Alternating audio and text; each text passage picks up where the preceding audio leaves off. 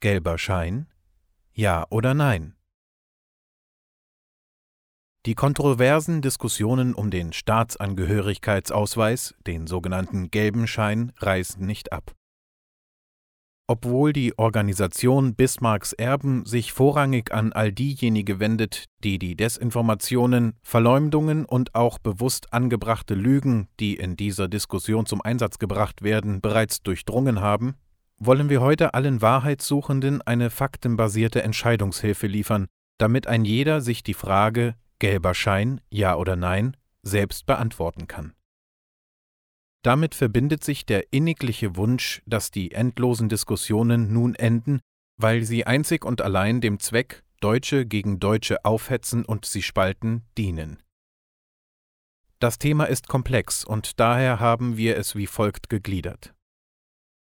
Erstens Nazischein, wertloser Schein oder Erbschein.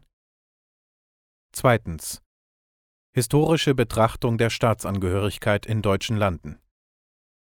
Drittens. Die heutige Rechtslage. Viertens. Zwei Versionen des gelben Scheins. Fünftens. Was die Verwaltung bescheinigt. Sechstens. Wirkung des Staatsangehörigkeitsausweises gemäß Rustag. Siebtens. Braucht man den gelben Schein? Achtens. Warum man den Feststellungsantrag gemäß Rustag nicht stellen sollte. Neuntens. Welchen Vorteil bringt mir der gelbe Schein? Und zehntens. Weiterführende Informationen zum gelben Schein. Erstens. Nazischein, wertloser Schein oder Erbschein? Wer die Diskussion um den Staatsangehörigkeitsausweis intensiv verfolgt, sei es auf Stammtischen, in Foren, Kommentaren oder sozialen Medien, der wird leicht drei Positionen ausmachen können. Die erste Gruppe argumentiert, mit dem gelben Schein würde die deutsche Staatsangehörigkeit gemäß dem geltenden Staatsangehörigkeitsgesetz STAG ausgewiesen und da das Stack auf Grundlage der von Adolf Hitler 1934 erlassenen Verordnung zur deutschen Staatsangehörigkeit basiert, handelt es sich beim gelben Schein folglich um die Bescheinigung der Zugehörigkeit zum nationalsozialistischen Deutschland, dessen Staatsangehörigkeit deutsch lautet. Die zweite Gruppe argumentiert, da es sich beim Bund und Ländern lediglich um die Verwaltung des handlungsunfähigen Gesamtstaates handelt, Artikel 133 Grundgesetz sei die Ausstellung eines Staatsangehörigkeitsausweises durch die Behörden der Verwaltung rechtlich nicht möglich. Die Verwaltung könne keinem Deutschen dessen originäre Staatsangehörigkeit bescheinigen. Die dritte Gruppe hält mit dem Argument dagegen, dass man sich mit dem Feststellungsantrag zum Staatsangehörigkeitsausweis gegenüber der Verwaltung als Erbe des Völkerrechtssubjektes legitimiert und dass der gelbe Schein daher für Deutsche als Erbschein unverzichtbar sei. Die Erklärung, warum diese kontroverse Diskussion ewig andauert und zu keinem abschließenden Ergebnis führen kann, alle drei Positionen sind richtig. Wie kann das möglich sein? Das ist ganz einfach. Mit Artikel 278 des Versailler Vertrages von 1919 wurde ein regelrechtes Verwirrspiel um die Staatsangehörigkeit der Deutschen eingeleitet. Dieses Verwirrspiel intensivierte zunächst Reichskanzler Adolf Hitler mit seiner Verordnung zur Staatsangehörigkeit von 1934, was übrigens als ein weiterer Beleg dafür gewertet werden kann, dass Hitler eben nicht der deutsche Heilsbringer war, wie ihn gewisse Kreise bis heute gerne darstellen möchten. Weiter intensiviert wurde die Verwirrung durch die Bundesrepublik Deutschland, die als alliiertes Besatzungskonstrukt und Rechtsnachfolger des nationalsozialistischen Dritten Reiches den Auftrag hatte, die Deutschen zu verwalten. Vollends entleerte dann die Regierung Schröder im Jahr 2000 die Begriffe des Deutschen sowie der deutschen Staatsangehörigkeit. Deutscher ist, wer die deutsche Staatsangehörigkeit besitzt heißt es seit dem 1. Januar 2000, mit der Folge, dass jeder dahergelaufene Weltenbummler sich heute Deutscher nennen kann. Um diese Verwirrung zu entflechten, bedarf es zunächst einer Reise in die deutsche Geschichte. Wohl an. Zweitens. Historische Betrachtung zur Staatsangehörigkeit in deutschen Landen. Bis 1806 bestand das Erste Deutsche Reich, das Heilige Römische Reich deutscher Nationen. Dies war ein Bund von vielen Ländern, die allesamt ihre Souveränität dahingehend entledigt waren, dass sie ihre Legitimation allein vom Kaiser verliehen bekamen.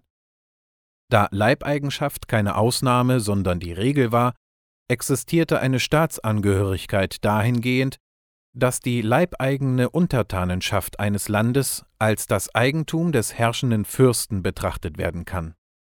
Dazu kam, dass der Untertan eines deutschen Landes in allen übrigen deutschen Ländern als Ausländer behandelt wurde. Eine Gleichstellung aller deutschen Menschen gab es im Ersten Deutschen Reich nicht. 1806 wurde der Bund des Ersten Deutschen Reiches von Napoleon zerschlagen. Per Reichsdeputationshauptschluss wurden zudem viele kleine Fürstentümer mediatisiert, das heißt sie wurden aufgelöst, ihre Fürsten entschädigt und deren Territorien samt Einwohnern anderen Ländern zugeschlagen. Fortan gab es 37 souveräne deutsche Staaten, die nicht mehr durch einen Bund zusammengehalten, sondern zumeist unter der Herrschaft des selbsternannten Kaisers Napoleon standen, zum Teil freiwillig, zum Beispiel Rheinbund, zum Teil widerwillig, zum Beispiel Preußen. Auch hier wurde der Untertan eines deutschen Landes in allen übrigen deutschen Ländern als Ausländer behandelt. Eine Gleichstellung aller deutschen Menschen gab es auch in diesem Deutschland, das streng genommen nicht existierte, nicht. 1815 wurde, nachdem die Herrschaft Napoleons mittels Befreiungskriege beendet war, der Deutsche Bund gegründet, ein Staatenbund all jener deutschen Länder, wie sie auf dem Wiener Kongress völkerrechtlich festgelegt wurden. Die Leibeigenschaft war mittlerweile in allen deutschen Staaten beseitigt, aber auch im Deutschen Bund ab 1815 wurde der Untertan eines deutschen Landes in allen übrigen deutschen Ländern als Ausländer behandelt. Eine Gleichstellung aller deutschen Menschen gab es auch im Deutschen Bund nicht. Der Deutsche Bund wurde 1848 aufgelöst, dann jedoch nach Scheitern der Nationalversammlung Paulskirchenverfassung 1851 wieder reaktiviert 1866 wurde dieser Deutsche Bund durch den Preußisch-Österreichischen Krieg beendet. Österreich schied aus dem Bund aus, erkannte dessen Auflösung an und verzichtete im Prager Frieden auf jede Einmischung in die künftigen staatlichen Verhältnisse Deutschlands. Der Weg zur Einheit war nun frei. Worauf 1867 der Norddeutsche Bund gegründet wurde Während Bayern, Württemberg, Baden und Südhessen zunächst noch souverän jeder für sich blieben, wurden die Verhältnisse der übrigen deutschen Staaten unter Mitwirkung einer konstituierenden Versammlung von Volksvertretern in der Verfassung des Norddeutschen Bundes geregelt. Da dessen rechtlicher Charakter der eines souveränen Bundesstaates sein sollte, war es erforderlich, die rechtliche Stellung der Staatsangehörigen der Mitgliedstaaten des Norddeutschen Bundes einheitlich zu regeln. Dies geschah mittels der Bundesangehörigkeit. Per Gesetz über die Freizügigkeit vom 1. November 1867 wurden nun erstmalig in der deutschen Geschichte dem Angehörigen eines deutschen Staates in jedem anderen Mitgliedsstaat die gleichen Rechte zugestanden. Oder anders ausgedrückt, jedem Staatsangehörigen eines Mitgliedstaates des Norddeutschen Bundes wurde im gesamten Gebiet des Norddeutschen Bundes die Rechte eines Inländers zugestanden. Dazu wurde das Bundes- und Staatsangehörigkeitsgesetz (BUSTAG) vom 1. Juni 1870 verabschiedet, das da gesetzlich festlegte: § 1 die Bundesangehörigkeit wird durch die Staatsangehörigkeit in einem Bundesstaate erworben und erlischt mit deren Verlust. Mit der Bundesangehörigkeit führte der Norddeutsche Bund erstmals in der Geschichte die rechtliche Gleichstellung aller deutschen Menschen ein. 1871 traten dann auch die vier verbliebenen deutschen Staaten Bayern, Württemberg, Baden und Südhessen dem Norddeutschen Bund bei dieser Bund erstreckte sich nun über alle deutschen Staaten und folgerichtig wurde die Verfassung des Norddeutschen Bundes zur Verfassung des Deutschen Reiches Alle bestehenden Gesetze des Norddeutschen Bundes wurden per Gesetz über die Verfassung des Deutschen Reiches übernommen und zu Reichsgesetzen erklärt. Entsprechend des Artikel 3 der Reichsverfassung, der besagt, dass für ganz Deutschland ein gemeinsames Indigenat besteht, mit der Wirkung, dass der Staatsangehörige eines Gliedstaates des Deutschen Reiches in jedem anderen Gliedstaat als Inländer zu behandeln ist, galten nun auch das Bußtag und das Freizügigkeitsgesetz in allen deutschen Staaten. Ein Bayer war in Preußen den Staatsangehörigen Preußens gleichgestellt, sowie ein Hamburger in Sachsen den Staatsangehörigen des Königreichs Sachsen gleichgestellt war 1913 wurde vom Deutschen Reich das Reichs- und Staatsangehörigkeitsgesetz Rustag vom 22. Juli 1913 verabschiedet.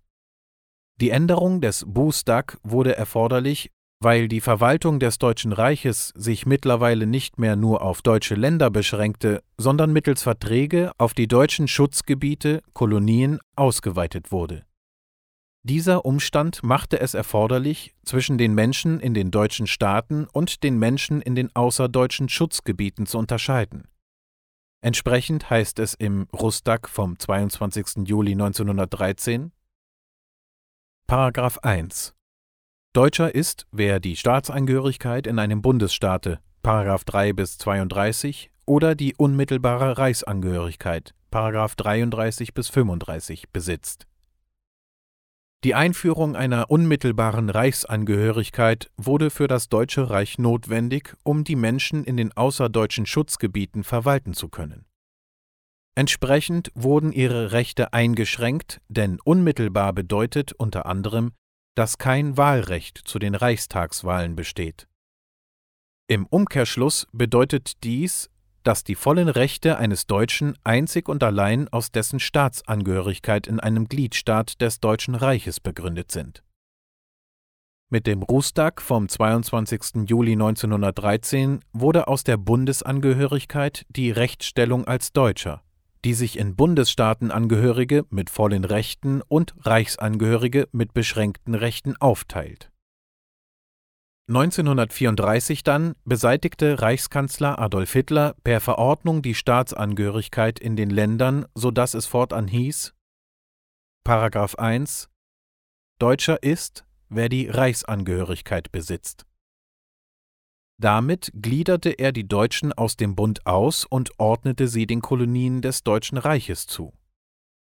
Diese Kolonien wurden jedoch 1919 mit dem Versailler Vertrag dem Deutschen Reich entzogen, so dass die meisten Deutschen dank Hitlers Verordnung fortan den entrechteten Status von Kolonieangehörigen besaßen und in der Folge bis heute als staatenlose Ausländer behandelt werden.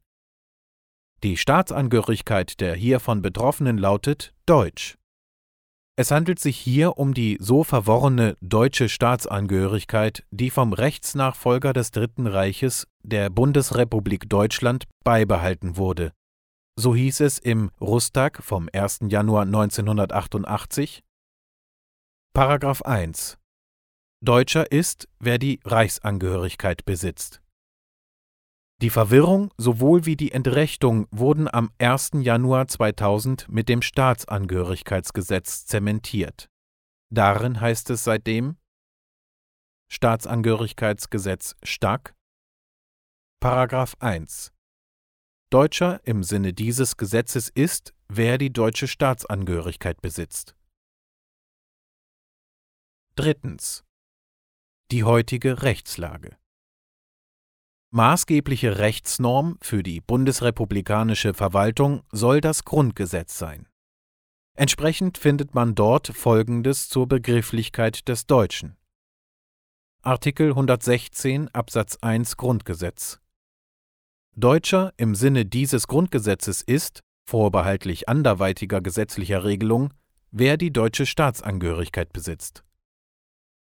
Der Passus vorbehaltlich anderweitiger gesetzlicher Regelung lässt darauf schließen, dass es neben dem aktuellen Staatsangehörigkeitsgesetz STAG noch weitere Gesetze geben muss, aus denen sich der Begriff des Deutschen ableiten lässt. Und tatsächlich heißt es in Artikel 50 Einführungsgesetz zum bürgerlichen Gesetzbuch EGBGB Die Vorschriften der Reichsgesetze bleiben in Kraft. Das Grundgesetz enthält an dieser Stelle also eine Weiche, die man lesen können muss. Zur Veranschaulichung ergänzen wir entsprechend Artikel 116 Absatz 1 Grundgesetz. Deutscher im Sinne dieses Grundgesetzes ist vorbehaltlich der gesetzlichen Regelung des Rustag, wer die deutsche Staatsangehörigkeit gemäß Stack besitzt. Vorbehaltlich bedeutet hier im Übrigen, dass das Reichsgesetz des Rustag Vorrang besitzt. Nun betrachtet die Verwaltung aber jeden, der die deutsche Staatsangehörigkeit besitzt, nach dem für sie geltenden Staatsangehörigkeitsgesetz (Stack), sprich als Kolonieangehörigen und staatenlosen Ausländer. Und entsprechend heißt es in der Ausländergesetzverwaltungsvorschrift 1231 Bestehen Zweifel, ob jemand Deutscher ist, obliegt die Klärung der Staatsangehörigkeitsbehörde bis zur Klärung ist er als Ausländer zu behandeln.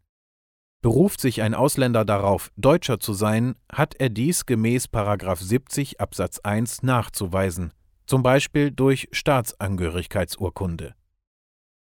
Hier treffen wir erstmalig auf den Begriff, mit dem sich dieser Artikel beschäftigt. Die Staatsangehörigkeitsurkunde. Gemäß der Ausländergesetzverwaltungsvorschrift ist dies eine Möglichkeit nachzuweisen, dass man Deutscher ist. Der Nachweis ist insbesondere erforderlich, um gewisse Rechtsfolgen geltend zu machen. So heißt es bei Wikipedia zum Staatsangehörigkeitsausweis Der Staatsangehörigkeitsausweis kann grundsätzlich dann verlangt werden, wenn entsprechende Rechtsfolgen von Gesetzes wegen an die deutsche Staatsangehörigkeit einer Person geknüpft sind diese also nur eintreten, wenn die Person nachweislich deutscher Staatsangehöriger ist. Diese Rechtsfolgen können zum Beispiel im Rahmen einer beabsichtigten Eheschließung eines deutschen Mannes mit einer französischen Staatsangehörigen auftreten. Da bei einer Eheschließung die Frau die Staatsangehörigkeit eines Mannes annimmt, verlangt die Republik Frankreich in diesem Fall die Vorlage des Staatsangehörigkeitsausweises. Denn der französische Staat will sicherstellen, dass seine Staatsangehörige durch die Eheschließung nicht staatenlos, also deutsch, wird. Eine weitere Rechtsfolge kann die Geltendmachung völkerrechtlich verbriefter Rechte für die Bewohner durch Krieg besetzter Gebiete bestehen. Wir haben dies in unserem Artikel Das Reichsgebiet im Grundgesetz hinsichtlich der dramatischen Wirkung des Artikel 25 Grundgesetz dargelegt Viertens. Zwei Versionen des gelben Scheins. Wie wir oben gesehen haben, enthält das Grundgesetz hinsichtlich des Begriffs des Deutschen eine Unterscheidung zwischen Deutsche gemäß Rustag, Staatsangehörige in einem Bundesstaat des Deutschen Reiches, und Deutsche gemäß Stack, gleich Reichsangehörige, Kolonieangehörige. Entsprechend gibt es tatsächlich zwei Versionen des Staatsangehörigkeitsausweises. Mit der ersten Version gemäß Stack, also basierend auf der Verordnung Adolf Hitlers von 1934, weist man seine Abstammung von Deutschen bis 1934 nach. Man weist nach, dass man staatenloser Kolonieangehöriger und ein Nazi ist. Mit der zweiten Version gemäß Rustag, also basierend auf dem gültigen Reichsgesetz von 1913, weist man seine Abstammung von Deutschen bis vor 1914 nach. Man weist nach, dass man Staatsangehöriger in einem Bundesstaat durch Abstammung ist, also Erbe des Deutschen Reiches. Der Unterschied zwischen beiden Versionen des Staatsangehörigkeitsausweises besteht in der Eintragung im sogenannten ESTA-Register beim Bundesverwaltungsamt. ESTA steht für Entscheidungen in Staatsangehörigkeitsangelegenheiten. Im ESTA-Register werden alle Staatsangehörigkeitsausweise vermerkt. Wer in diesem Register nicht gelistet ist, wird gemäß der oben zitierten Ausländergesetzverwaltungsvorschrift als Ausländer behandelt. Maßgeblich ist nun die Art der Eintragung im ESTA-Register. Hat man der Ausländerbehörde seine Staatsangehörigkeit gesetzeskonform gemäß 4 Absatz 1 Rustag vom 22. Juli 1913 nachgewiesen, so wird im Register entsprechend erworben durch Geburt, Abstammung, § 4 Absatz 1 Rustag eingetragen Mittlerweile, Stand 2019, ist die Verwaltung zwar dazu übergegangen, nur noch Geburt, Abstammung einzutragen und dabei den Hinweis auf das Rustak nicht mehr zu vermerken, der Sinn der Eintragung ist dennoch immer noch gegeben, denn das Abstammungsprinzip ius sanguinis gilt ausschließlich im Rustak und nicht im Stack. Fünftens. Was die Verwaltung bescheinigt. Wir erinnern uns an die Argumentation der zweiten Gruppe. Die bundesrepublikanische Verwaltung könne einem Deutschen die Staatsangehörigkeit in einem Bundesstaat gar nicht bescheinigen. Das ist korrekt, denn das Bestehen der Staatsangehörigkeit kann ausschließlich durch die Behörden des Staates erfolgen, dem jemand angehört. Das Bestehen beispielsweise der preußischen Staatsangehörigkeit kann nur eine preußische Behörde bescheinigen. Dementsprechend bescheinigt die bundesrepublikanische Verwaltung auch nicht die tatsächliche Staatsangehörigkeit des Antragstellers, sondern die Rechtsstellung als Deutscher. Und das kann sie sehr wohl. Auch im Reich kann beispielsweise eine württembergische Behörde einem Preußen das Bestehen der Rechtsstellung als Deutscher vor Einführung des Rustak die Bundesangehörigkeit bescheinigen. Sie muss es sogar tun, damit der Preuße in Württemberg seine Rechte in Anspruch nehmen kann. Dies geht eindeutig aus dem Gesetz über die Freizügigkeit hervor.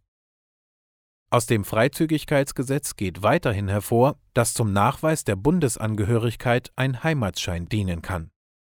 Der Heimatschein ist aber keine Bedingung. Ferner ist jedes Beweismittel, durch welches der Besitz der Bundesangehörigkeit in glaubhafter Weise dargetan werden kann, zulässig. Der Besitz der Abstammungsnachweise ist also, wie es auch Bismarcks Erben handhaben, vollkommen ausreichend. An dieser Stelle sei an die Verwaltungsvorschrift zum Ausländergesetz erinnert. Bestehen Zweifel, ob jemand Deutscher ist, obliegt die Klärung der Staatsangehörigkeitsbehörde. Bis zur Klärung ist er als Ausländer zu behandeln.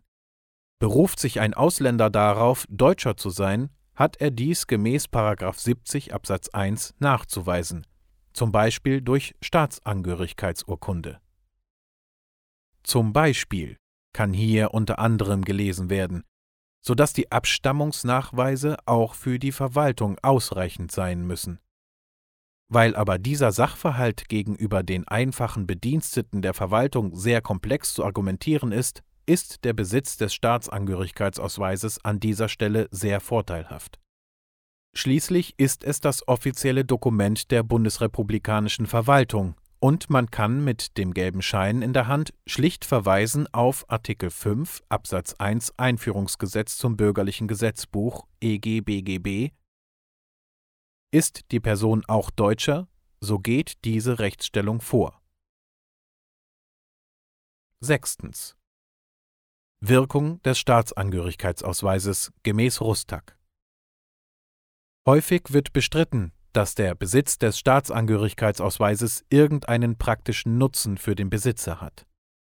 Wer jedoch einmal erleben durfte, wie ein versierter Gelbscheinträger eine Polizeikontrolle handhabt, der kann den Nutzen nicht mehr in Frage stellen.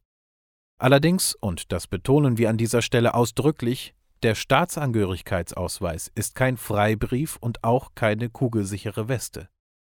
Es ist nicht nur erforderlich, einen Staatsangehörigkeitsausweis zu besitzen, man muss die Rechtsstellung, die man damit einnimmt, verinnerlicht haben und argumentieren können. Dies gilt in besonders hohem Maße, wenn man auf die in dieser Hinsicht rechtlich ungeschulten Bediensteten trifft, deren Zahl gefühlt zunimmt. Andererseits, und das gilt es ebenfalls zu betonen, kann ein versierter nachgewiesener Deutscher auch ohne Staatsangehörigkeitsausweis seine Rechte geltend machen. Es ist eine Frage des Bewusstseins, ganz gleich, ob man den gelben Schein besitzt oder nicht. Ob das, wie im Fall des Artikels im Neuen Deutschland aus dem Jahr 2015 auch vor Gericht möglich ist, ist zu bezweifeln. Der Hinweis auf die Hager Landkriegsordnung in dem Artikel ist übrigens mehr als überdeutlich. Uns ist jedenfalls niemand bekannt, der vor Gericht ohne Staatsangehörigkeitsausweis seine Rechte, geschweige denn Rechte aus der Hager Landkriegsordnung, geltend machen konnte. Häufig ist sogar das Gegenteil der Fall. Durch rechtlich unsicheres Handeln werden häufig auch Besitzer von Staatsangehörigkeitsausweisen von Gerichten wie staatenlose Ausländer behandelt. Dies führt uns zu der nächsten Frage. Siebtens. Braucht man den gelben Schein?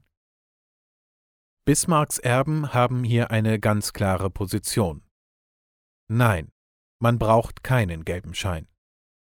Die Ausführungen im Freizügigkeitsgesetz des Reiches wie auch in der Ausländergesetzverwaltungsvorschrift der Bundesrepublik Deutschland sagen ganz deutlich, dass der Staatsangehörigkeitsausweis nur ein verwaltungstechnisches Mittel ist, den Besitz einer Staatsangehörigkeit nachzuweisen. Dieser Nachweis kann ebenso durch die Abstammungsnachweise erbracht werden. Das macht auch Sinn, denn schließlich erlangen Deutsche ihre Staatsangehörigkeit durch Abstammung mit der Geburt. Es ist unser Geburtsrecht, das uns die Verwaltung weder entziehen kann noch zu bescheinigen braucht. Achtens. Warum man den Feststellungsantrag gemäß Rustak nicht stellen sollte. Mit dem Antrag auf Feststellung der deutschen Staatsangehörigkeit macht man seine Rechtsstellung als Deutscher bei der Verwaltung der Bohrinsel Germany geltend, um fortan mit Syrern und Co. gleichberechtigt behandelt zu werden. Dem Vaterland hilft es nicht, im Gegenteil. Durch Antragstellung gemäß 30 Stack löst man auf Grundlage eines illegalen Gesetzes einen Verwaltungsakt aus und legitimiert dadurch als Bundesstaatsangehöriger wiederum die Fremdverwaltung. Man kann es gar als erneute Nazifizierung betrachten, da man sich der Verwaltung des Dritten Reiches bedient. Merke, wo der Weimarer Adler drauf ist, ist die Weimarer Republik und damit Nazi-Deutschland drin. Gelber Schein und Esther. In a nuts hell. 9. Welchen Vorteil bringt es mir? Welchen Vorteil bringt es mir, ist häufig die erste Frage, wenn man auf den Staatsangehörigkeitsausweis zu sprechen kommt. Das offenbart, wie es um den Geist der deutschen Nation bestellt ist. Deutsche, lasst euch eines gesagt sein. Deutschland, wie wir es heute sehen und erleben müssen, ist, wie es ist, weil der deutsche Staat seit 100 Jahren handlungsunfähig ist. Die Frage, was der Staat für seine Angehörigen tun kann, erübrigt sich damit. Wem nicht gefällt, wie Deutschland heute ist und wohin es sich entwickelt, der sollte langsam mal beginnen, sich zu fragen, was man selbst tun kann. Oder besser, tun muss, damit es besser wird. Die Handlungswilligkeit ist die Grundvoraussetzung für die Handlungsfähigkeit. Die meisten Deutschen sind nicht handlungswillig, darum geben sie ihre Stimme regelmäßig bei illegalen Wahlen in eine Urne.